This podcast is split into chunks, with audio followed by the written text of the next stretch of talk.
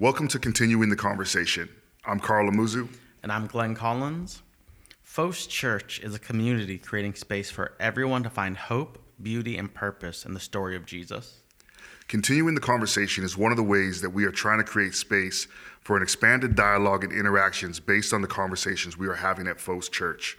This week, Glenn led us through a conversation about learning to let go for, of our need to control and learn to lead from trust and vulnerability instead, based on his reflection from 2 Corinthians 12, verses 10 through 11. So, Glenn, let's jump in. But before that, any thoughts on the message or the or, or 2 Corinthians uh, 10 through 11? Uh, actually, there there was a point that I want to say, just because uh, for me, I don't know what your guys' stories are how you've experienced change and development. But it was really pointed um, in Paul's experience with the angst, the people he was wrestling with, the uh, super apostles, came from his own tradition. Because often I think that uh, trouble will come from outside or people I don't know. But the angst in his growth and development came from people who would say that they shared the same values, the same stories, and that it was within that difference of saying, I see something that is possible or I see a different potentiality in this moment that caused the angst between them. So this wasn't a moment of fighting between two different groups. It was actually uh, the same people with the same values saying, we understand how the hope could play out differently. And to me, that just made more sense in my own life of how um, spiritual progress, development, and um, how I've come to understand what the church could be has brought tension. Mm. No, that's good. That's good. Um, one thing, like, like just kind of, I think ties into that a little bit. Um, was just my reflection. Like when you were talking about like the letting go of control part, the part that there was a phrase I actually wrote it down. Um, tried to go verbatim, but I probably missed it a little bit. But you said this: uh, letting go of control makes us vulnerable as we enter into community, but that is the way that community is formed. Um, and, and, and, I thought that that was a really pointed statement because a lot of times, um, at least in my own experience, entering into community is, is, is, some sort of kind of power dance, right? Versus this mm-hmm. notion mm-hmm. of actually, if you went, if you walk in expecting to be embraced and then willing to embrace others, it's actually how the community is formed. It's the power dance. It's, it's like the community doesn't happen until the power dance stops and we begin an actual dance of inclusivity and trust and vulnerability instead and it's like it's a very different act. Um, so I, I, love that you highlighted that as you walked into your message um, from this past Sunday. Oh, yeah, that, um, and I'd say most of us, um, if if anyone wants something to read during uh, COVID nineteen, Brene Brown does a lot of work on this because she talks about that notion that true community doesn't happen until we can let go of our defenses and our armor that cause us to um, fight in unhealthy ways without actually showing who we are. And then, yeah, when we first go into communities, often we're fully armored up because we have the 20 fights we've had in previous groups, different experiences that inform the way we hold ourselves. That says, okay, I need to test you first to see if I can trust you. Um, and although this is not to say there aren't places for boundaries and good, healthy boundaries, but when we approach communities always from a nature of suspicion rather than trust, it severely um, hinders our ability to create space for each other. Yeah, absolutely. And I think it's, it's, and it's telling because like in society, reality is is that a lot of us we've had experiences where trust is a really hard thing to actually lean into, and so leading with vulnerability um, is a hard thing to do. But I think the reward, to me at least, outweighs any any negative effect that it could possibly have, right? Like, but again, that's going from my experience, not somebody else's experience. Other people might have a different experience in that, but at the end of the day, any any possibility of seeing community formed still has to start with trust and vulnerability. Like, it, so no, no, matter what our experiences are, um, you know, as you said, creating safe boundaries and different things like that. But we still need to lean into a place where it's like, even if it's a step of trust, it's it's it's it's it's a movement in the right direction. Hmm. Okay, well, um, as we do every week, we do a head, heart, and hands question. And this is three tiers of questioning to get us into a conversation. The head is more of a conceptual based. The heart is to where we reflect on what we've been discussing in order to say, how does this intertwine with my story or how do I respond to it? And the hands tries to push us towards the tangible. How do I respond to, how do I enact some of the ways I've come to understand these things? So, to begin, sorry, I had to scroll down. Um, the head question, formational learning, is Paul leads from a place of weakness and vulnerability as he addresses the people in Corinth. What does leading from weakness and vulnerability look like? Hmm. Um, well, we'll call it like well, based on on your message from from this past Sunday, um, like you walked us through uh, the idea of of what, what Paul talked about being content in all things, right? Like you talked about like um, uh, he was willing to be a fool. He was willing to, to, to, to come in with powerlessness in order to lean into the community. You know what I mean? He's like, I'm willing to, to be powerless for you, basically, to paraphrase whatever it, what it actually mm-hmm. says. So um, I would say, like, to me, like what Paul would say, leading from weakness and vulnerability looks like leading first by trusting God and trusting that um, what's the word I'm looking for? Trusting that, that God's presence in the midst of that is actually a bonding agent for the community, right? That it's it's not about whether we can have certain rules or anything like that necessarily, but saying that just being together is enough to have a formational basis for where we can go, and, and that God is in the midst of that. God is working in the midst of that. Um, I'd say in that with the notion of, of trust, that you have this part in um, Corinthians 12 that Paul names the offense because he goes through I'm content in weakness, in trouble, in calamity. And he says, because I can, I can say it's on behalf of Christ. And then he uses the same verb that's used for um, troubles and says, I've become a fool and you've caused this trouble upon me. Um, weakness is not just acceptance saying that whatever abuse you want to give me is is okay in this the the weakness and faith link because paul came in weakness paul came saying i can't control the outcome but i can name the injustice. And the faith came in that i believe that showing up and naming the injustice creates the room to witness the power of god creates the room for the community to come back together. But the triggering effect is the naming of that injustice, the naming of the misstep, so that we trust that we witness the power of God to bring back, to make whole, and to be able to make room for that offense to actually be addressed, mm. not just absorbed. Yeah. No, it's good. Um, I like one thing that you said on Sunday. You said contentment. So being content with the troubles, mm-hmm. being content with the different things. Contentment is not acceptance, right? And so contentment isn't just letting anything go it's actually contentment is for Paul was actually naming the injustice, naming what took place, um, and moving forward from that place, not just letting it go.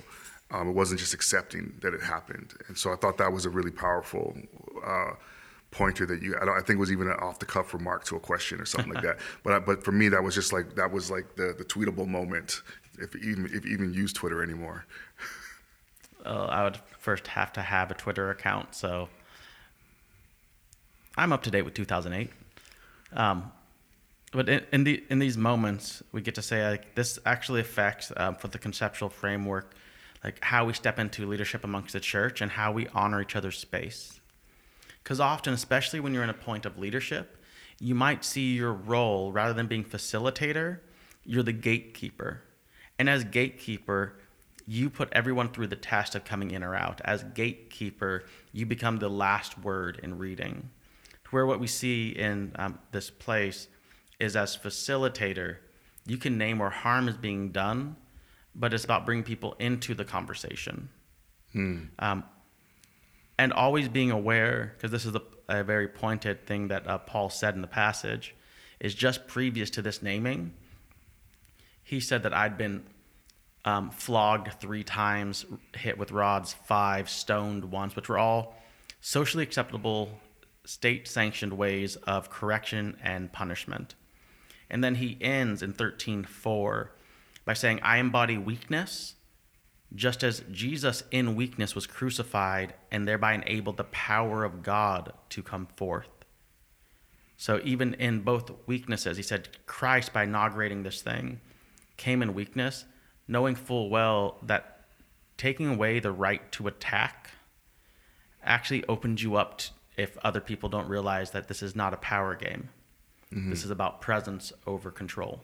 That's awesome. Yeah, I want to I want to go back to something that you just said when you, you brought up the, the language of gatekeeper versus facilitator, and and and and, that's I think that's something that we actually need to highlight um, because within community, I think the way that many of us have experienced, especially religious community, is from the perspective of the divine gatekeeper versus somebody who is a community facilitator, right? And I would say like the, the key differences are like is the way that the questions are asked within the community, right? Because if questions are asked that demand a correct answer, so they're a litmus test to whether or not you belong, or are questions asked as a point of curiosity to basically beckon you to say, you know, beckon you to tell me your story in a sense, you know what I mean? Mm-hmm. And so facilitators, they want to draw the story out of people. They want people to enter the conversation where the divine gatekeeper is like actually we want who gets to be in the conversation or not, or even you know who gets to be in or out and and those questions are designed then to, to, to, to, accomplish that task. And so um, I just I, I, thought like I thought it was interesting that you brought that up, and I think that's also a point of vulnerability because. You know, like we use the language, like we'll always talk about the sa- like we, we talk about the sacredness of questions within FOS, and that questions are a beautiful thing. But at the same time, like reality is, is that questions can be used as a trap or a snare um, but they can also be used as a tool of liberation. And we always want to move to that place of liberation because that's the place of weakness and vulnerability, actually. And that's the place where others, in that place of weakness and vulnerability, create space for others to find liberation. Absolutely. And I'd say um, it's good to note, like, in the same way, questions can be weaponized because we'll use them to make it seem like we're being polite, make it seem like we're only after truth. Because we say, we know, we just really want to know. But it, it's a setup we realize that if I ask question A, I can get to question B, which is where I know I have you on the ropes. The same can be be said because Paul is saying, "I have come in weakness, not that you must come to me in weakness." So as soon as it becomes something that we project onto the other, it can be something that we exemplify. Um, if you're with us last week, where we talked about the mimetic response, it can be something that you, you trigger that ability for others to imitate, but it can't be something you demand of because that once more has you in the guise of um, being in weakness and powerlessness to where you come in and say no that's not how we're going to structure it but as soon as we step into that role say now i demand this of you it shows that it, it was just a polite guise in the same way that questions can be weaponized the notion of powerless can be weaponized if it's only demanded of never required mm. of yourself that's great because that would actually be a step that would be the antithesis of powerlessness, right? If you're projecting powerlessness onto somebody else, you would actually step into the role of power broker. Well, but that's been I'd say that's been the way that I've experienced this sort of language most of the time around the church. Is we talk about the powerless, um, the peacemaker, but it typically is from a person in a key position saying you have to obey me because.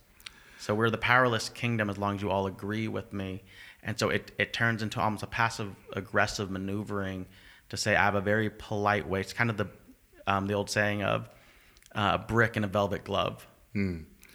Yeah, and it's interesting because I think within society, that's often the way that we actually see the role of the peacemaker, um, right? Like think that, just think uh, like police officers, right? Mm-hmm. They're, they're constables of the peace or whatever they, whatever you want to call them, um, and peace is only is only found at the end of, of, of power in that sense, right? Like they want you to be peaceable, um, but they're allowed to use force idea, right? And I think so. That, like I think that's how, as a society, we actually would see the notion of powerlessness or weakness.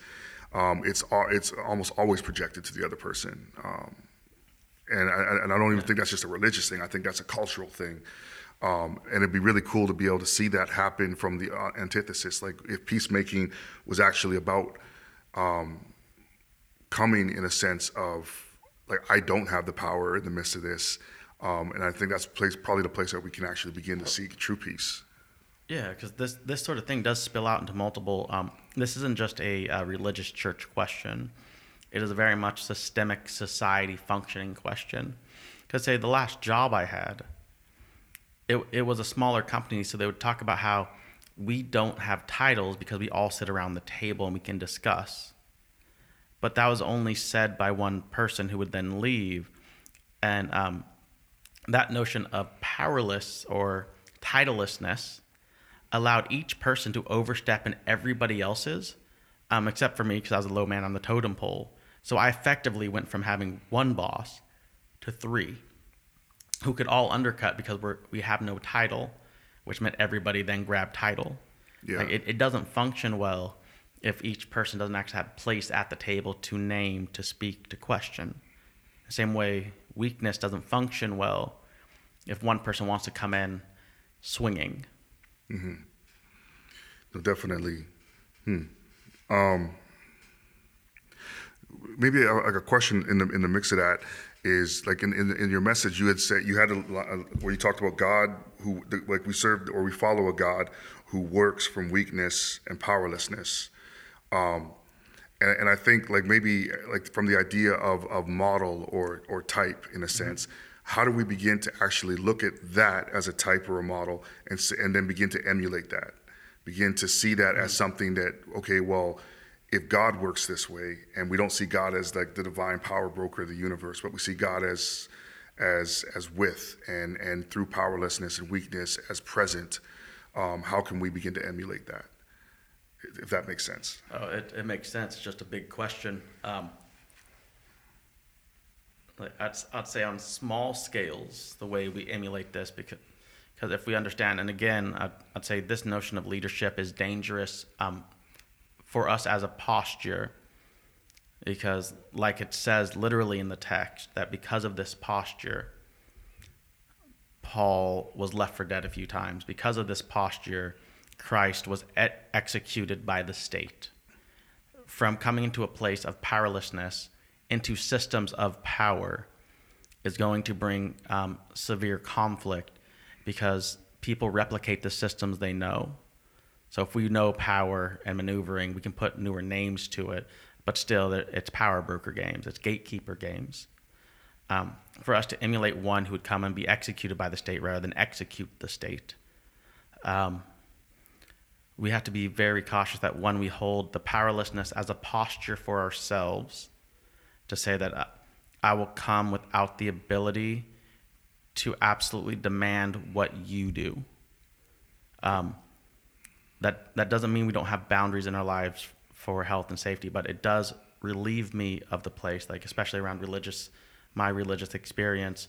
That when I meet with you, uh, when we discuss things, when we start to plan things out, that I let go of the expectation that your story has to sound exactly like mine, and where we differ, rather than trying to spin it or to bring you back around, rather than trying to use questions to get you to realize that I'm correct. I use questions to explore how you got there and what you saw of God there. Because in that way, we could sit around the table and say, there's space for each of our voices, um, with one caveat each of our voices, as long as we don't use our space to start abusing. Like, that's the only thing I think that we should correct to is actual tangible abuse. That when we witness uh, true crimes like what Paul did, when he witnessed uh, true abuse, he said, You have forced me to become the fool. You have done this. And let that sit in the community. So it's not a matter of us just saying, creating the space, stepping in weakness means that abuses go unnamed, unchecked, um, unidentified. It's saying that we, we stay together at the table and we name the abuse that you cannot because you've taken away the dignity, the humanity, the purpose, the voice of. No, that's good. That's good. So how, how does like how do we begin to engage this though? Like when we when we begin to walk through questions of like privilege and marginalization, right? Because we have people who are already dispossessed of power, um, and to tell them no, no, you need to be powerless, um, and they're already coming from a space of marginal being, being marginalized in in that way. And then but and it's often reality is it's often people who come from a place of privilege who start these kind of conversations around weakness and powerlessness. Oh, I, I, Yeah. So how, how do we begin to address that? No, I'd completely agree. Um, in the same way I experienced within the church to say that people in power positions that said um, you need to accept um, your powerlessness. It was always securing their own powered place, and that becomes difficult. Uh, society wide,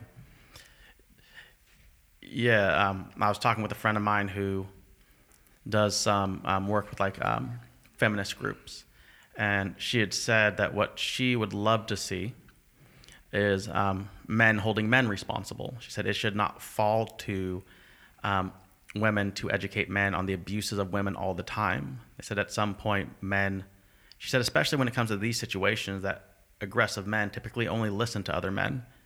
It's like, so even when a woman speaks up, their voice is dismissed as woman. Mm-hmm. She said it, it takes those who come from the place of privileged position to speak to those in privileged position.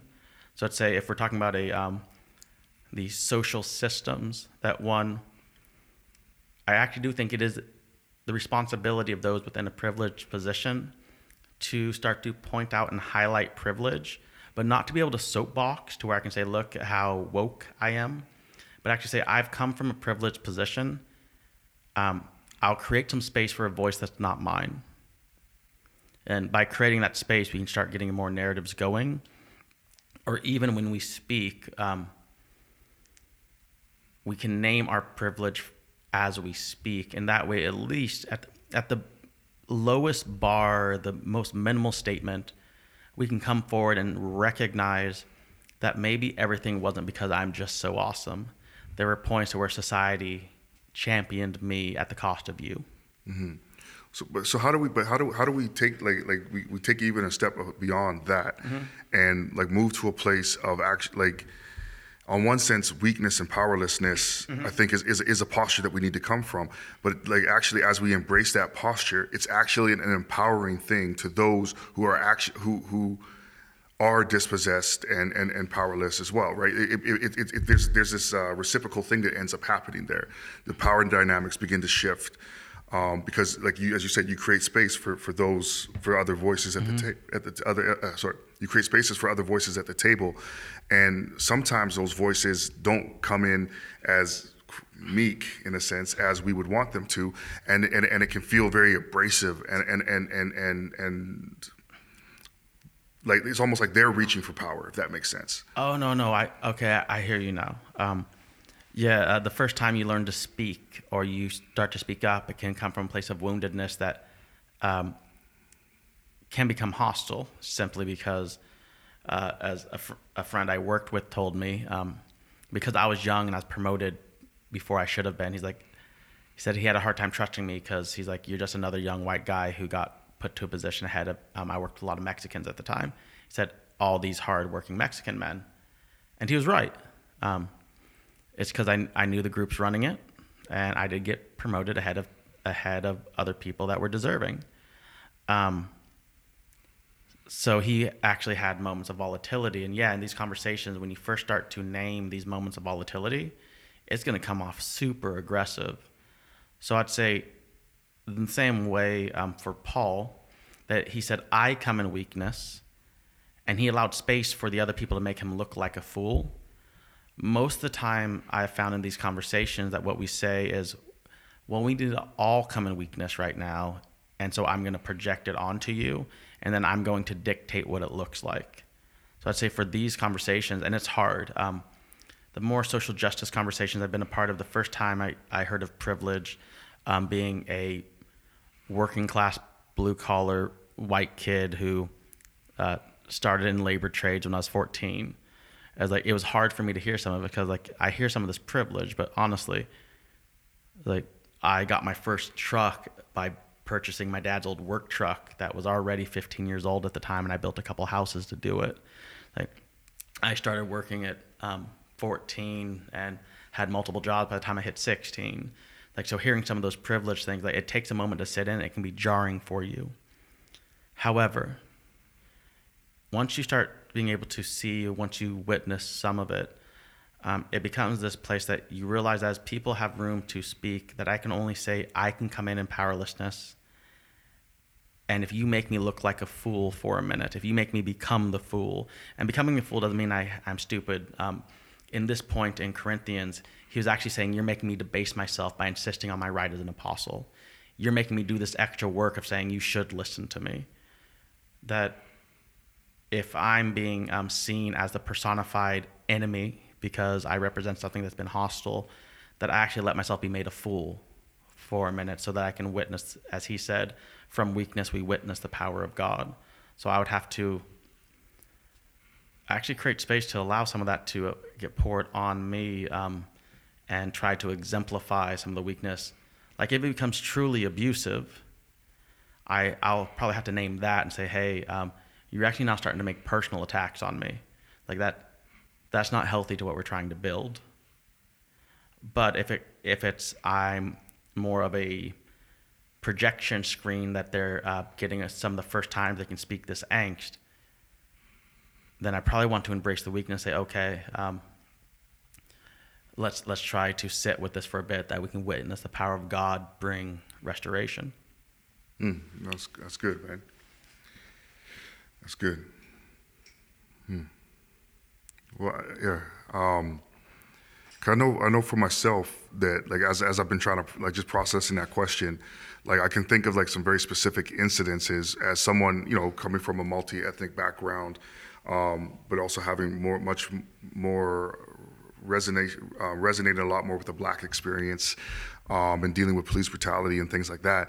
I have a, a healthy skepticism of positions of power and and that, and that can come across as being anti-authoritarian and like to the point where i used to joke with people like you know i mean? Like oh i'm kind of an anarchist. I'm just anti-authoritarian.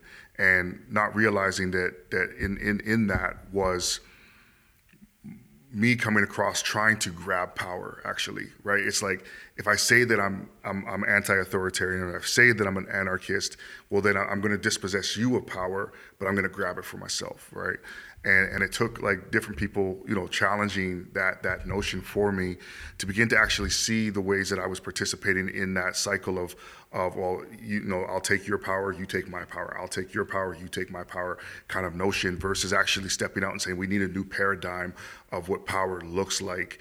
And you know you know i mean? Like i use the language of upside down kingdom you know what i mean? Um, so if, if, if power in the kingdom looks a lot more like weakness and vulnerability than it does looks looking like like the powerful that we would see and we would call people we would call powerful in our society today. And that and that for me has really been a really big challenge as I've tried to answer those questions of like privilege and marginalization because I would say I, I felt more marginalized in my life and anytime that I had the opportunity to get power um, it came across like I wanted to smash you for being for, for forever putting me in a place where I felt powerless. Um, I'm just curious uh, in that because just because I've known you for years, that um, some of these things seem like that in the the first learning, the first um, trying to say I can name this reality, caused you to almost go into a caricature, um, a, a almost a pseudo front of what it meant for you to say I'm stepping into, as you said, the um, resonance you had with your uh, bl- the black experience. That wouldn't actually be true to who you were. That it, there was a a way of stepping in, if that makes sense. Um, yeah, it, it does, and I think often like when you feel powerless, we begin to pick up the personas of the people that we think are powerful, right? And so, um, especially I would say for like for, for black men, like you know, you have the whole black macho kind of thing that that, that, that is around. And a lot of that, I think, is that personification of like, I've been made to feel powerless. Therefore, in the spheres where I can exert power, I'm going to be Mr. Powerful kind of idea, right? Um, and I think, yeah, we do pick it up like a caricature. We pick it up um, like something that we put on. Um, but in, in the sense, it becomes one more thing that we actually need to be liberated from, right? In order to find our true voice, in order to find our true selves, we actually have to move past not just feeling powerless, but also the the quest to try to become Mr. Powerful in the mix of it. Well, I'd say this is a great point to transition to the um, heart question because, and because I actually want you to unpack something here, is name a time that you needed to address conflict, um, and I would have that framed and you've come to be able to represent yourself and still some ideas of racial inequality, the um, different experiences in Canada of going through like um, since I'm from America, because I'm white people will often come up and they know one of us is not from here and we'll, we'll turn to Carl and be like, so what part of the States do you come from? And he was born and bred here. So it's, but it's just the assumed experience of in this area, white means local. Um, in moving from a caricature to actually something to where you can hold space at the table and embody some of the powerlessness, how have you been able to more constructively um, step into naming those conflicts? Hmm. That's a good question. Um, I think for, for myself, man, um, in this season, I, it's something I'm actually still trying to work work through because I think there's moments where I, I kind of pendulum swing where I'm, I'm I'm you know kind of the vocal activist and then kind of the passive. I just don't care. I'm just kind of apathetic in the, in the mix of it. Um, because like, like like just certain experiences that come to mind, like where you how do I put it? Um, my experience. No, it's not going to work. Um, okay, I can't remember who said this, but but but but it's something that's sticking in my head right now. Was that quite often, um, if if if you ha- if you feel that you have to hide who you are in order to come to the table, then you're not truly welcome at the table, right? And mm that was something that that's, that's resonating with me in this season because I think, like before, I would have just told you I'm going to smash the table, take the table from you, you know, in naming the conflict, you know, in mm-hmm. naming that thing. Um, then I kind of moved into a season where, well, well, let me just sit at the table, and eventually people will be like, Carl's a nice guy, he belongs here with us almost, you know what I mean? So like the passive observer idea into actually saying like, no, like um, it, it, the moments at the like like I'm gonna bring who I am at the table. I'm gonna I'm gonna actually create. I'm gonna allow people to reject me from that table if they don't really want me there. Um, but I'm okay with that because I think we're learning the ability to create new tables, and and in doing so. Um, we're creating a more generative and a more generous type of space that can be more inclusive. So um, I'm going to sit down. I'm going to name the injustice if I can. I'm going to, to name the pieces, the places of conflict if I can. Um, some of them are like you know, like I, when I say if I can, I mean more to the idea of as I'm aware of them, because we're not often aware of the conflict. We're not often aware of the ways that we're being oppressed um, or or oppressing others even you know you know what i mean so mm-hmm. like so when we come to a place where we become aware of the conflict we need to we need to begin to name it we need to begin to address it and often uh, just reality is is that that that runs the risk of rejection but it also runs the risk of acceptance but it also and then, but I would say in all of that it, it creates a more generative space. Well, actually, I'd, I'd push there a little bit because mm. it runs the risk of rejection, but rather than running the risk of acceptance, it's the only way possible to create acceptance.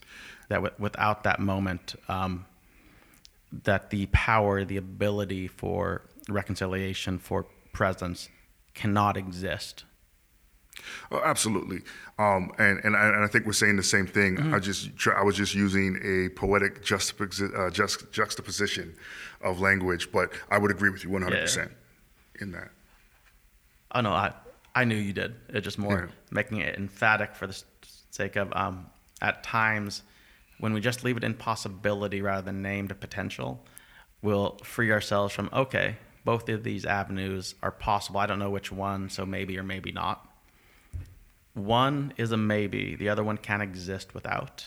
Um, that's it. So, with this, that you've named these um, conflicts, in, in this way of coming to the table, um, it, it sounds a bit like what, what Paul said there of, I've allowed you to make me a fool because I see something better.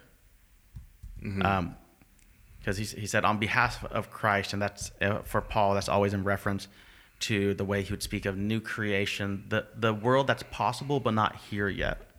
Because we all know that an open table to where everyone can show up and be themselves and um, not be abused or ostracized is a beautiful theory. Um, in my life, I've never actually seen it, but we're trying to build it. Like, and we recognize that tension. And part of recognizing that tension is recognizing our own powerlessness, the fact that we, we come in that weakness that got Christ crucified we we can't make the world that would respond to the message easily. Um, is like that point though of, of in your own story coming and saying I'm willing to be the fool for the hope that the potential could be. Have you been able to? Uh, have you been able to help yourself step into that? Because that's not an easy process to be able to, to go from a place that you said you're a bit more strongly stated that you're like, I'm going to take the table to the point of I'm going to be present even at the risk of me being the fool. Mm. Yeah, that's good. That's um, I think for for for me, um, like without without trying to trying to like trivialize it in a sense, um, it's honestly like as I began to read the the biblical narrative and I began to resonate with the life of Jesus, um, it really began to shift the way that I, I thought. Um, it began to shift my need for power to my to a need to identify with Christ, who who in powerlessness allowed himself to be crucified, and and I, and I think that for uh, the more that we begin to identify with Christ versus having Christ identify with us, right? And I, and, I, and I, what, what I mean by that is that quite often is that we begin to make a version of Jesus that looks a lot like us, agrees like with us, and wants the same things we want versus um, beginning to shape ourselves into the image of Christ instead, or using Michael J. Gorman's term, uh, becoming cruciform. You know, you know, becoming the cruciform Just Christ. for anyone who's not reading Michael J. Gorman, the notion of cruciformity or cruciform is the act of being shaped into the image of the cross. The crucified Christ, yes. Um, so, yeah, and and and I, and I, I would say that the, the in that sense, um, cruciformity has really been working on me, which has allowed me to come to the table and say, okay, um, I can, I can, I, I don't, you know, I can be at the table even to the point of death, maybe not death, but even to the point of rejection, even to mm-hmm. the point where it hurts. Um, but that's something that I can do. It's not something, and, and, and it's by emulating Christ. It's not something that I'm saying everyone must do this, right? Like, and I think that's that, and that's a key key shift in something we were what we are talking about. Just alluding to what we are talking about earlier is that like we all have to make that decision. We all have to allow ourselves to be you know to be confronted by the cross and have those effects in our lives versus trying to otherwise you know because if, we, we want people to be cruciform and it can happen in one of two ways it can happen in the fact that we allow ourselves to be shaped in the image of christ or we end up putting people on crosses right and and we don't want to do the latter. We don't want to be the person people that are putting people on crosses, and, and quite often, um, the, the, whole power dynamics at the table ends up with people being put on crosses, not voluntarily. Well, um, one of my favorite profs, uh, Mark Heim, said. Um, like for all the classes you take, all the things teachers say, 99% of that just goes away while you're playing on social media in class. But he took a moment to pause and said that we need to recognize the faith of Christianity is the faith that keeps the cross empty. Because mm. the once for all sacrifice means we can no longer scapegoat, abuse, or use power to force somebody else to die. Yeah, wow, that's beautiful. Yeah, that's beautiful. All right, well, with that, man, I think well, we should jump to the next question. Um, and the next question is what is different when I invest myself into community, starting with vulnerability rather than control or defense? That was part two of Heart. Did you? Sorry, what? That wasn't part two of Heart. I'm looking at the list. It is. Oh, that that is part two of Heart. Yes. Yes, it is. So, do we want to go to hands because we've been a bit? You no, might well, want to chop this one section out that we're awkwardly talking over the changing of questions? Um, no, I'll leave this in the podcast because it shows how real and raw we are. It's authentic. well, that hurts me a little bit. uh, I'm joking. Um, well, okay, let, let, let, um, Well, I, I, think like I think like let's just do have a brief answer for that question because I think it's actually an important question. Okay. So, um, yeah. So so why don't you just start? Okay. Um, uh, first, to uh, something that you had said, just responding to your own narrative, is I'd like to mark the difference, just because I get into this uh, trope a bit with with Brittany, to where she, she's trying to say, what is it to hold on to your power as a woman in a world that constantly tries to take it? Is when we say powerless. Um, Carl's naming his sense of he can come in power of himself to say, I will present myself. When he said, I will come to the table, I have control of me. The powerlessness we see in the scripture is taking away our ability to have power over somebody, not power within ourselves.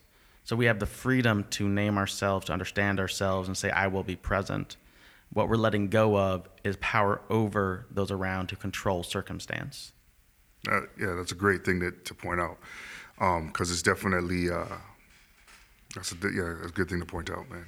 Yeah, just I know um, in those conversations with Brittany, often these things can when she hears it from positions to where she's been told that boys will be boys when they follow, cat call, do those things. She's like, um, she's like, she's like, I hear this as a way that I should just be okay with yeah. the, the idea of victimization.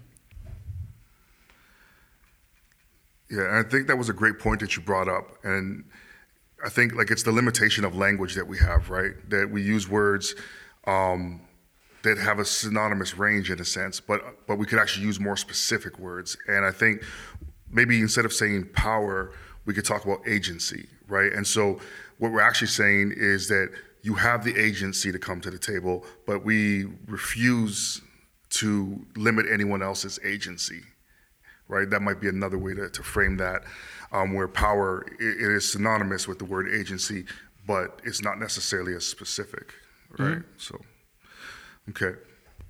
But coming into the question you asked of what is the difference uh, for myself when I come to the community starting from vulnerability rather than starting from a sense of control or defensiveness?